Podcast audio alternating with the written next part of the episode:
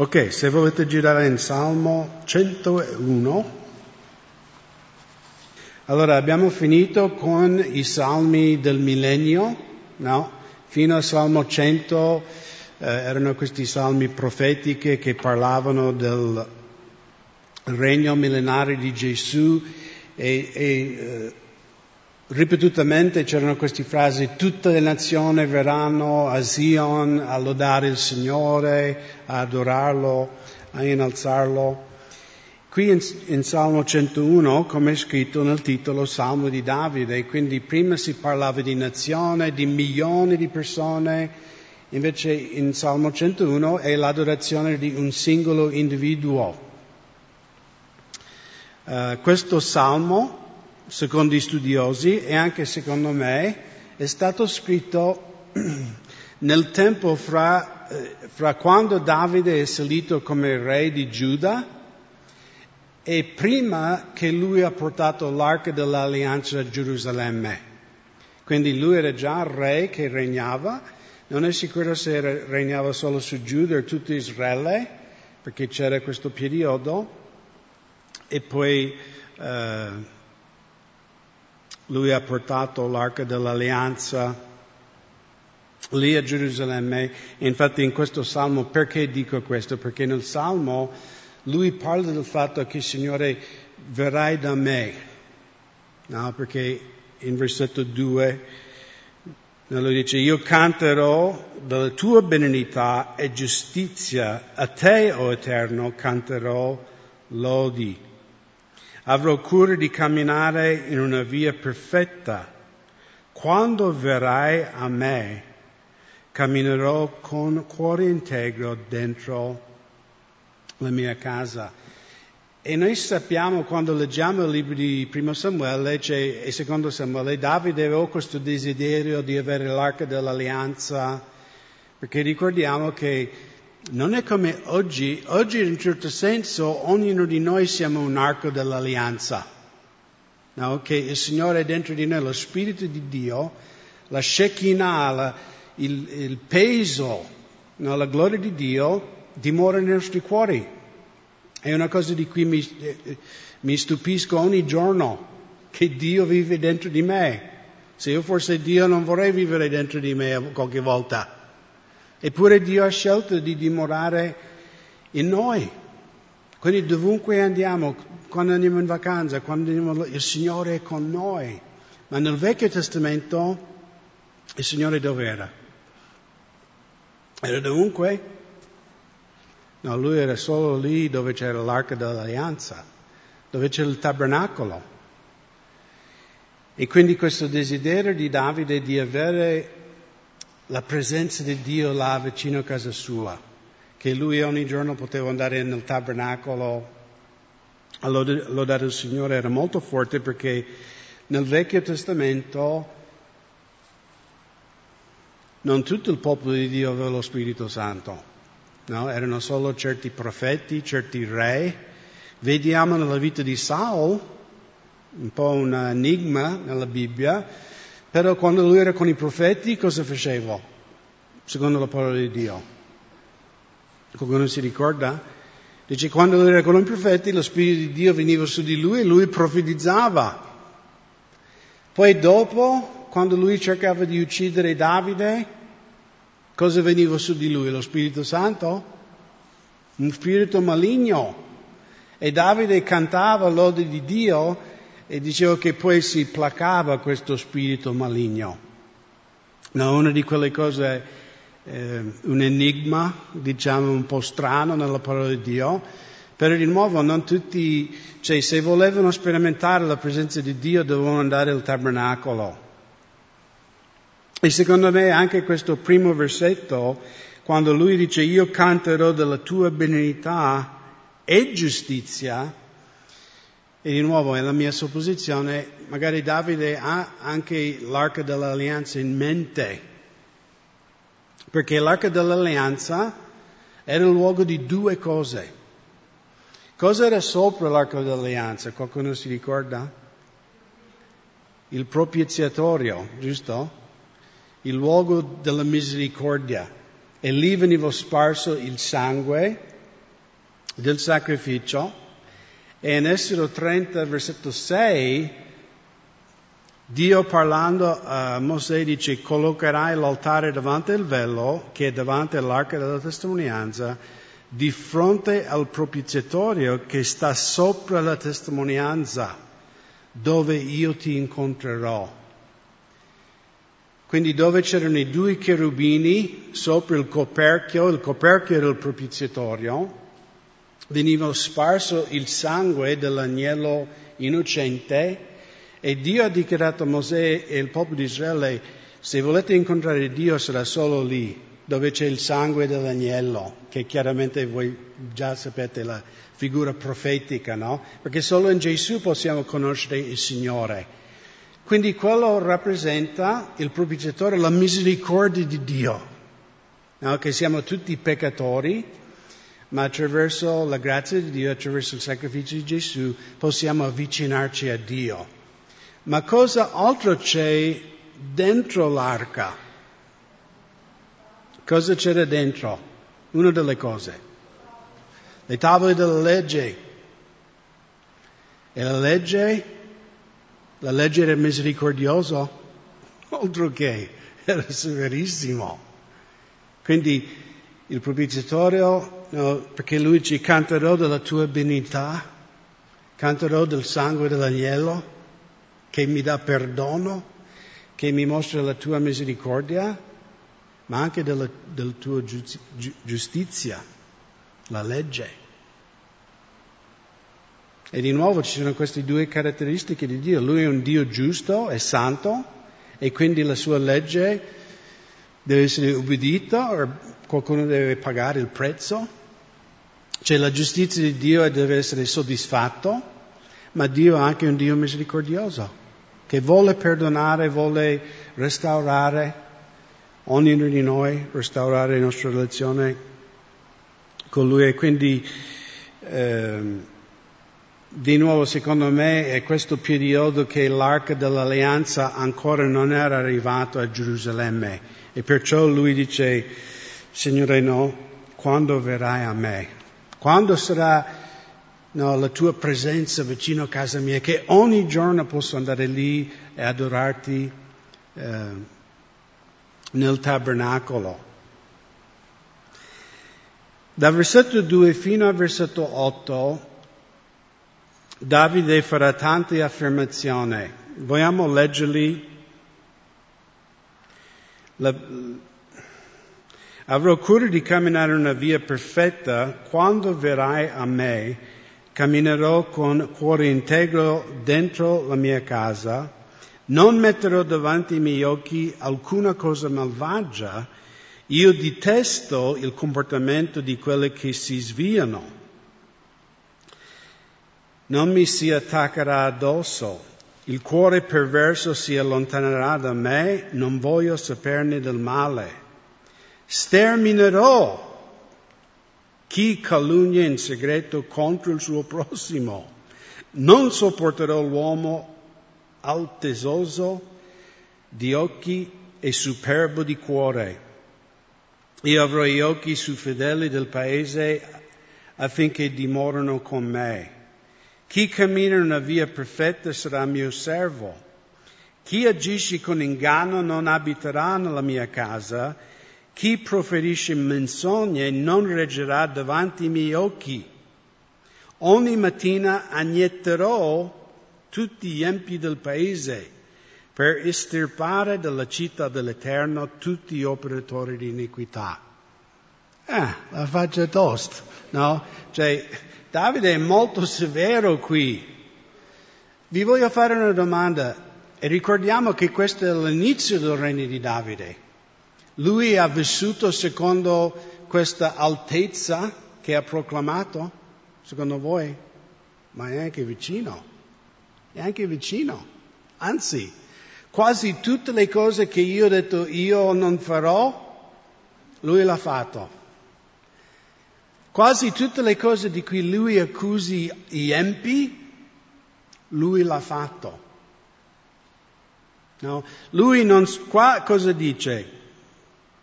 Versetto 5. sterminerò chi calunnia in segreto contro il suo prossimo. Davide ha ucciso uno dei suoi migliori amici in, in, con inganno, cioè non ha sparlato di Uria. La, ingannevolmente, cioè, pensate la, la, la malvagità del cuore di Davide. Cioè lui ha dato il messaggio di uccidere Uria a Uria.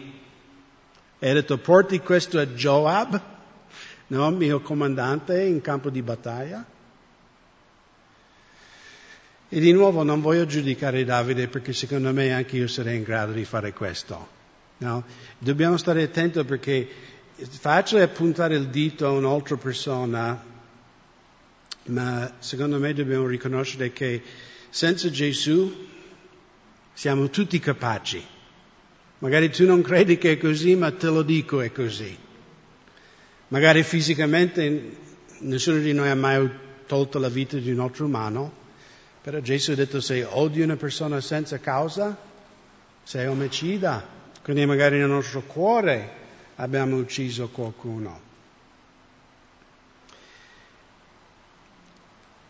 E io penso che, perché alcuni commentatori vedono questo salmo come i desideri che Davide esprime davanti al Signore. Signore, io voglio vivere una vita pura, sacra, consacrata, io voglio essere uno contro il male, quanti di voi siete d'accordo che anche noi vogliamo questo? Giusto? Quindi alcuni dicono, no, Davide non sta dicendo che lui, sai, con orgoglio spirituale, cioè io, io sarò puro, io caccerò via i malvagi. No, Davide sta esprimendo il suo desiderio del cuore di, di vivere una vita così. E secondo me hanno ragione quelle che dicono così. Questo è il desiderio di Davide di vivere una vita pura davanti a Dio. Altri commentatori invece dicono che Davide qui è pieno di orgoglio spirituale, perché lui fa questa grande professione di amore per Dio, di zelo, eccetera, eccetera, eccetera, e come abbiamo già detto, cioè viene mancante in ogni cosa che ha professato. E secondo me anche loro hanno ragione. Perché non è vero che ognuno di noi abbiamo, de- cioè da credenti, perché da non credenti io non avevo desideri sacri.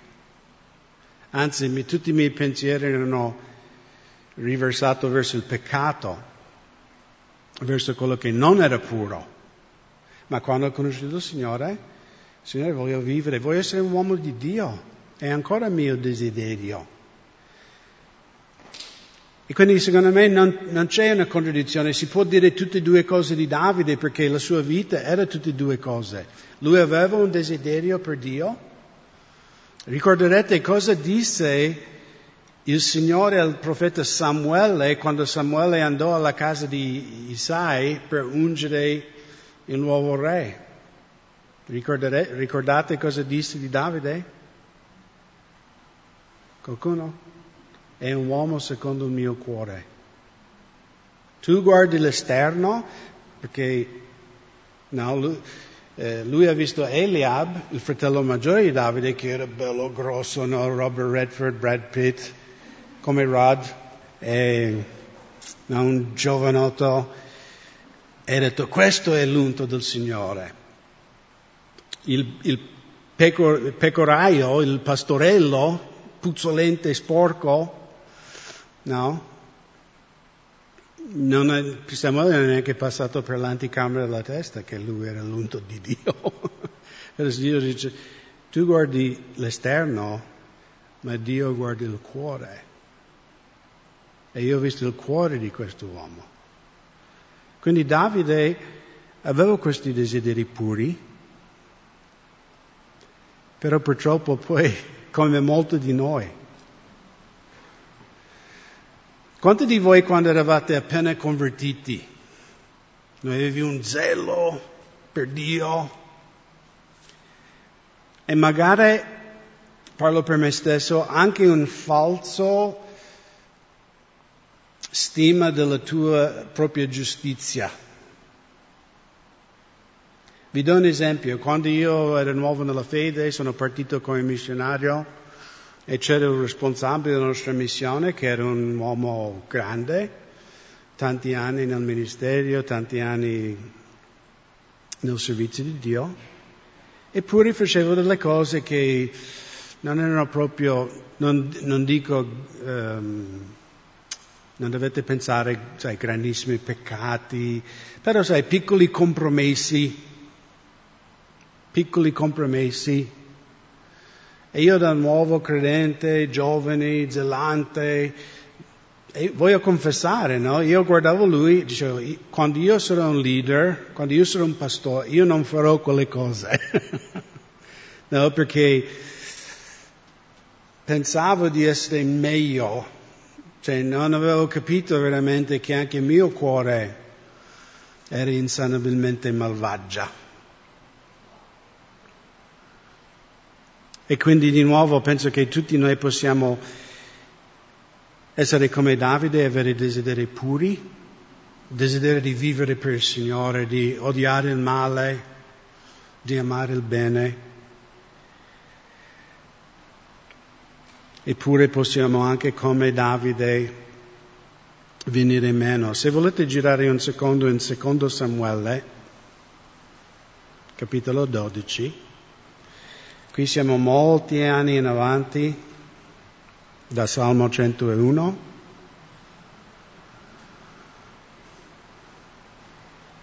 In secondo Samuele 12, dal versetto 1, qui il Signore manda il profeta Nathan a Davide. Perché di nuovo questo Salmo 101 secondo me è il sacro desiderio di Davide di vivere per il Signore, ma è anche l'orgoglio spirituale, che lui non è come gli altri malvagi, che lui dice che li sterminerò ogni giorno. Perché come Davide vedremo, lui ha un giudizio molto severo sui peccati degli altri ma non così severo sui propri peccati. Quindi in versetto 1 poi l'Eterno mandò a Davide Nathan e Nathan andò da lui e gli disse, vi erano due uomini nella stessa città, uno ricco e l'altro povero. Il ricco aveva un gran numero di greggi di mandrie, ma il povero non aveva nulla se non una piccola agnella che egli aveva comprato e nutrito. Essa era cresciuta insieme a lui e ai suoi figli mangiando il suo cibo, bevendo alla sua coppa, uh, dormendo sul suo seno, era per lui come una figlia. Un viandante giunse a casa dell'uomo ricco, questo rifiutò di prendere dal suo gregge e dalle sue mandrie per preparare da mangiare al viandante giunto da lui, ma prese l'agnella di quel povero e la fece preparare per l'uomo venuto da lui. Oh, notate la reazione di Davide qui, versetto 5. Allora leader di Davide si accese grandemente contro quell'uomo e disse a Nathan, come è vero che l'Eterno vive, colui che ha fatto questo merita la morte. Chi è questo malvagio che avrebbe fatto? No, e Nathan che era guidato dallo Spirito Santo, cioè Davide era un pastore, quindi avevo a cuore le pecore. Sicuramente in un cuore che tipo quasi faceva piangere Davide, no? lui era così arrabbiato. E chi conosce la storia in versetto 7, allora Nathan disse a Davide, tu sei quell'uomo. Così dice l'Eterno di Israele, io ti unto re di Israele, ti ho liberato dalle mani di Saul, ti ho dato la casa del tuo Signore. Ho messo nelle tue braccia le donne del tuo Signore, ti ho dato la casa di Israele e di Giuda, e se questo era troppo poco, ti avrei dato molte altre cose. Perché dunque hai disprezzato la parola dell'Eterno facendo ciò che è male ai suoi occhi? Tu hai fatto morire con la spada Uria, lo Eteo, Hai preso per moglie la sua moglie, lo hai ucciso con la spada dei figli di Aman. Or dunque la spada non si allontanerà mai dalla tua casa perché tu hai disprezzato e hai preso la moglie di Uria, l'Oiteo, per essere tua moglie. Così dice l'Eterno, ecco io farò venire contro di te la sciagura della tua stessa casa. Prenderò le tue mogli sotto i tuoi occhi per darle ad un altro e si unirà con loro in pieno giorno. Perché tu hai fatto, in, perché tu hai fatto in segreto, ma io farò questo davanti a tutto Israele alla luce del sole. Ai ai ai. Non vedete che Davide era molto severo quando lui pensava che era qualcun altro. Per questo dico che il Salmo 101 esprime il desiderio sacro che Davide aveva per vivere per il Signore, però anche esprime l'orgoglio spirituale, perché lui credeva di essere qualcosa che lui non è, come tanti noi. No? E come tanti noi, il Signore ci deve portare all'università dell'umiltà per farci comprendere che noi, noi desideriamo quello e magari pensiamo di essere qualcosa, ma il Signore dice, Craig, non è proprio così, figlio. Ti devo far vedere. Tu giudichi l'altro, ma io ti devo far vedere che tu sei peggio di lui.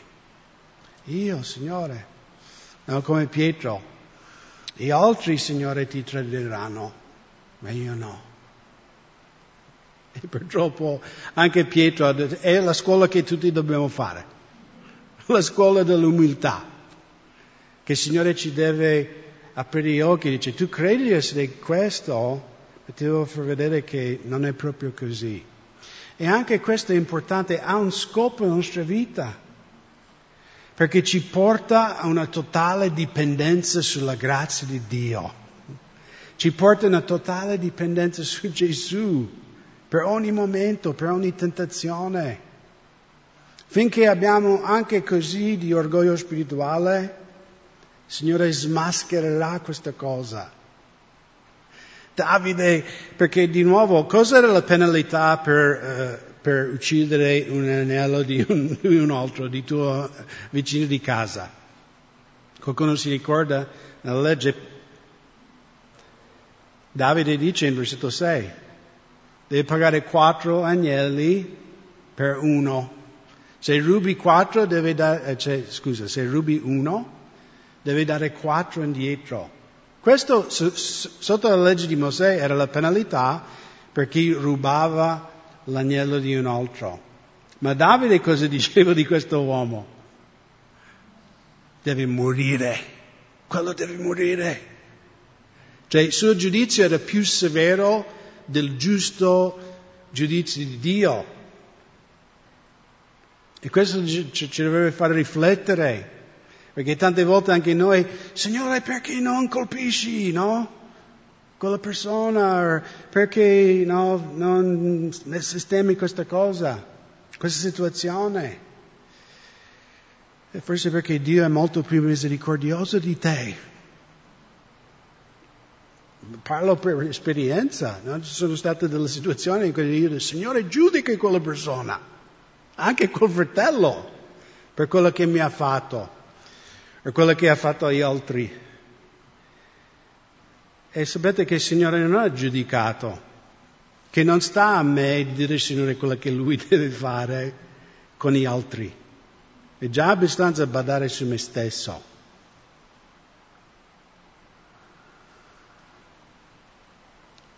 E quindi voi sapete che i salmi non sono in ordine cronologico, giusto?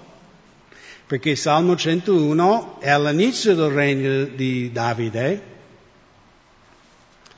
Invece ehm, Salmo 51, che è stato scritto appena dopo che Nathan si è presentato a Davide, che girate lì un secondo.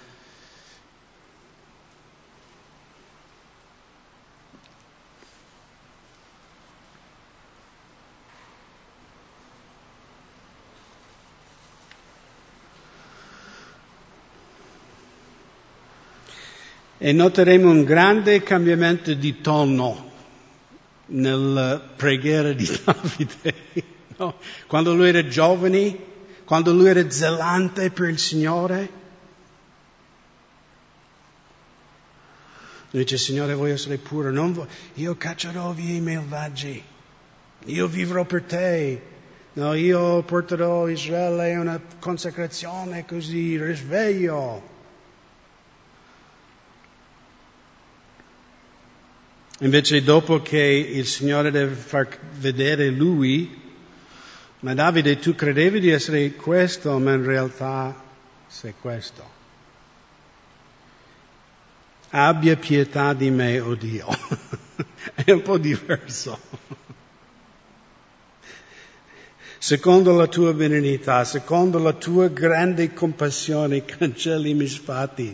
Lavami completamente dalla mia iniquità purifichi, purificami dal mio peccato, poiché riconosco i miei misfatti, il mio peccato mi sta sempre davanti. Ho peccato contro di te, contro te solo, e ho fatto ciò che è male agli occhi tuoi, affinché tu sia riconosciuto giusto quando parli e pure quando giudichi. No, poi, però vedete, cioè, che atteggiamento diverso. Lui parla di altri, i malvagi.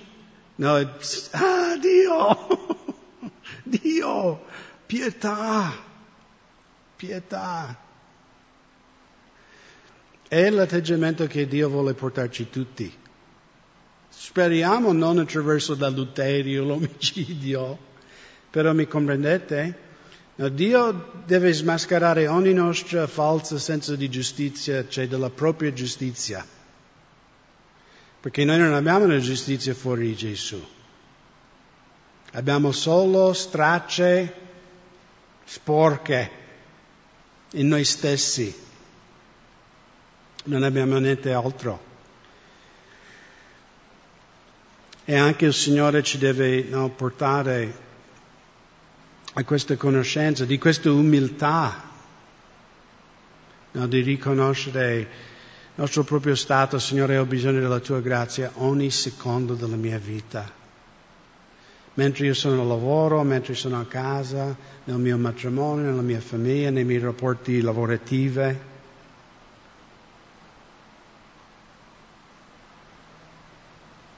Perché poi sono in quei ambienti in cui il Signore non è tanto una persecuzione esterna, no? Perché secondo me se il governo per dire, comincia a perseguitarci come credenti, anzi ci spinge più verso il Signore. Infatti Davide, quando Davide stava scappando da Saul nelle caverne, no, aveva tempo per sviarsi, aveva tempo per guardare la pornografia, no, perché come questo uomo Saul stava cercando di ucciderlo, e, e si vede, no, lui era un uomo di preghiera. E tante volte noi, anche noi disprezziamo momenti di prova nella vita, perché il Signore mi sta facendo passare questa cosa? Quando magari dopo sono i momenti più preziosi, quando eravamo così attaccati al Signore. Perché più avanti nella vita di Davide, quando lui è diventato re, no, ricco, famoso, potente,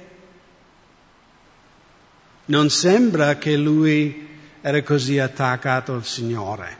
E questo è il guaio. Magari quando siamo credenti da tanti anni e pensiamo di essere qualcosa. No, perché la parola di Dio dice che quando era il, il perché era la stagione della primavera e dice quando era la stagione che i re andavano in battaglia, cosa faceva Davide? Era sul tetto della casa. Ricordate il voto che ha fatto un 101? Signore, non metterò nessuna cosa malvagia davanti ai miei occhi. e cosa guardavo dal tetto di casa sua? No, guardava Bathsheba nuda che faceva il bagno. Poi lui, lei era attraente, lui desiderava, lui ha mandato un uh, vuoi essere mio amico su Facebook e lei ha accettato. Ma se lui era dove lui doveva essere, perché ci sono peccati di commissione, cioè peccati che tu commetti, e ci sono peccati di omissione, cioè tu non fai qualcosa che dovevi fare. E io sono convinto di questo, se Davide era dove lui doveva essere, in battaglia con i suoi uomini, non avrebbe commesso adulterio con Bathsheba perché non c'era l'opportunità. No, non c'era, è un guai per noi cristiani in questi tempi moderni quando abbiamo tanto tempo libero, no, tanti distrazioni, tanti eh, sulla televisione, internet, no, tante influenze che ci possono allontanare dal Signore. Invece se lui andava nell'outreach con i fratelli, se andava alla riunione di preghiera con i fratelli, non era lì sul tetto a guardare Bathsheba. Perché tante volte, fratelli, questa è una cosa pratica anche per la nostra santificazione cristiana, no? Se tu non hai cose, cioè se non permetti un'opportunità del peccato nella tua vita, probabilmente non peccherai. Almeno io ho visto questo. Se io apro la porta un po' al diavolo, sono spacciato. No? E perciò anche noi cristiani dobbiamo stare attenti a chi frequentiamo, cosa guardiamo. No? E, e, e, tutti lo vediamo, no? magari i fratelli che sono nella chiesa, che vengono sempre, poi, vedi, poi vengono una volta al mese, poi non lo vediamo più. E poi, poi, poi, poi. Poi magari dopo io li vedo in giro, fratello, eh, poi mi raccontano no, il salario del peccato è la morte.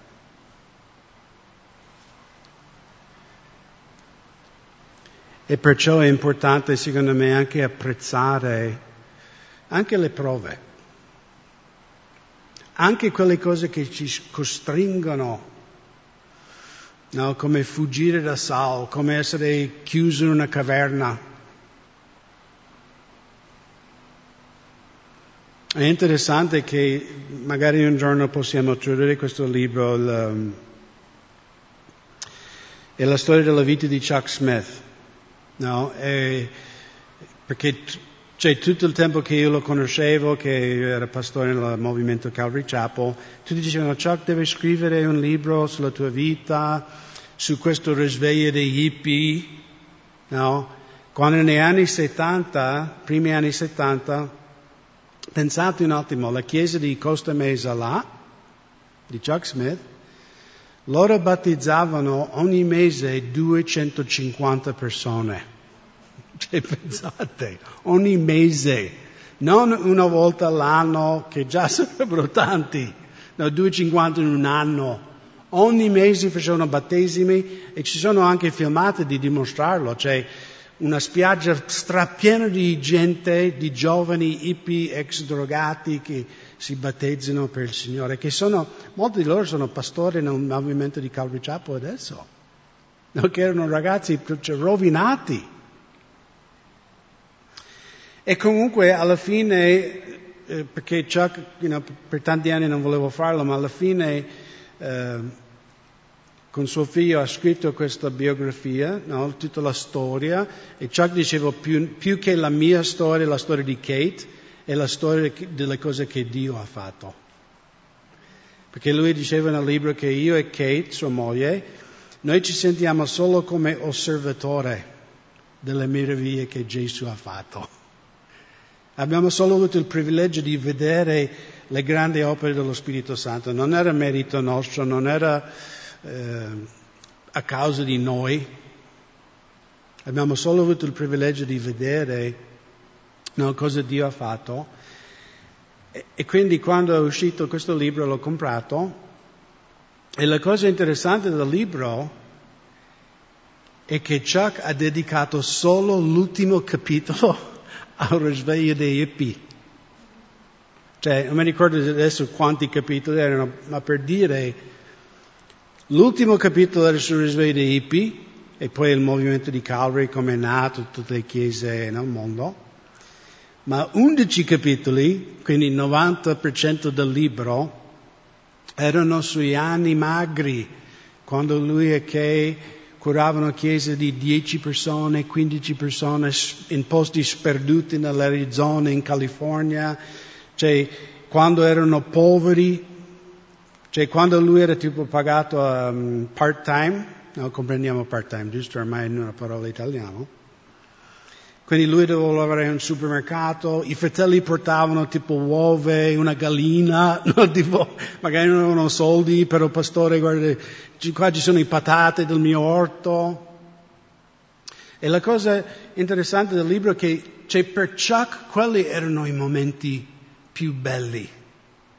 Quando lui ha fatto grandi esperienze col Signore, quando il Signore ha dovuto insegnarlo quelle cose fondamentali di come servirlo. Non quando c'era il risveglio, il risveglio era frutto, ma era quello che lui chiamava gli anni nel deserto, che letteralmente Arizona è deserto. e poi lui aveva chiesto anche in California, nell'entroterra, che è deserto, Death Valley. Um, però quei 17 anni, quei anni di prova erano per lui più preziosi, perché quella difficoltà ha costretto lui a stare più vicino al Signore. E anche nella vita di Davide, penso che cioè, Saul era malvagio, era cattivo, ma alla fine era un strumento di Dio per tenere Davide vicino a se stesso. E quindi voglio incoraggiare qualcuno, magari stai passando una prova, cioè non, non disprezzare, dice ok Signore, mi arrendo anche questo, fai quello che tu vuoi nel mio cuore attraverso anche questa cosa. E per gli altri tu avrai una prova prima o poi. quindi, quindi ricordate, no? Di abbracciare ogni cosa che il Signore permette nella tua vita, no? di vedere la bontà di Dio anche nelle cose non facili. E speriamo che poi alla fine ci laureremo alla scuola dell'umiltà, no, all'università di Gesù.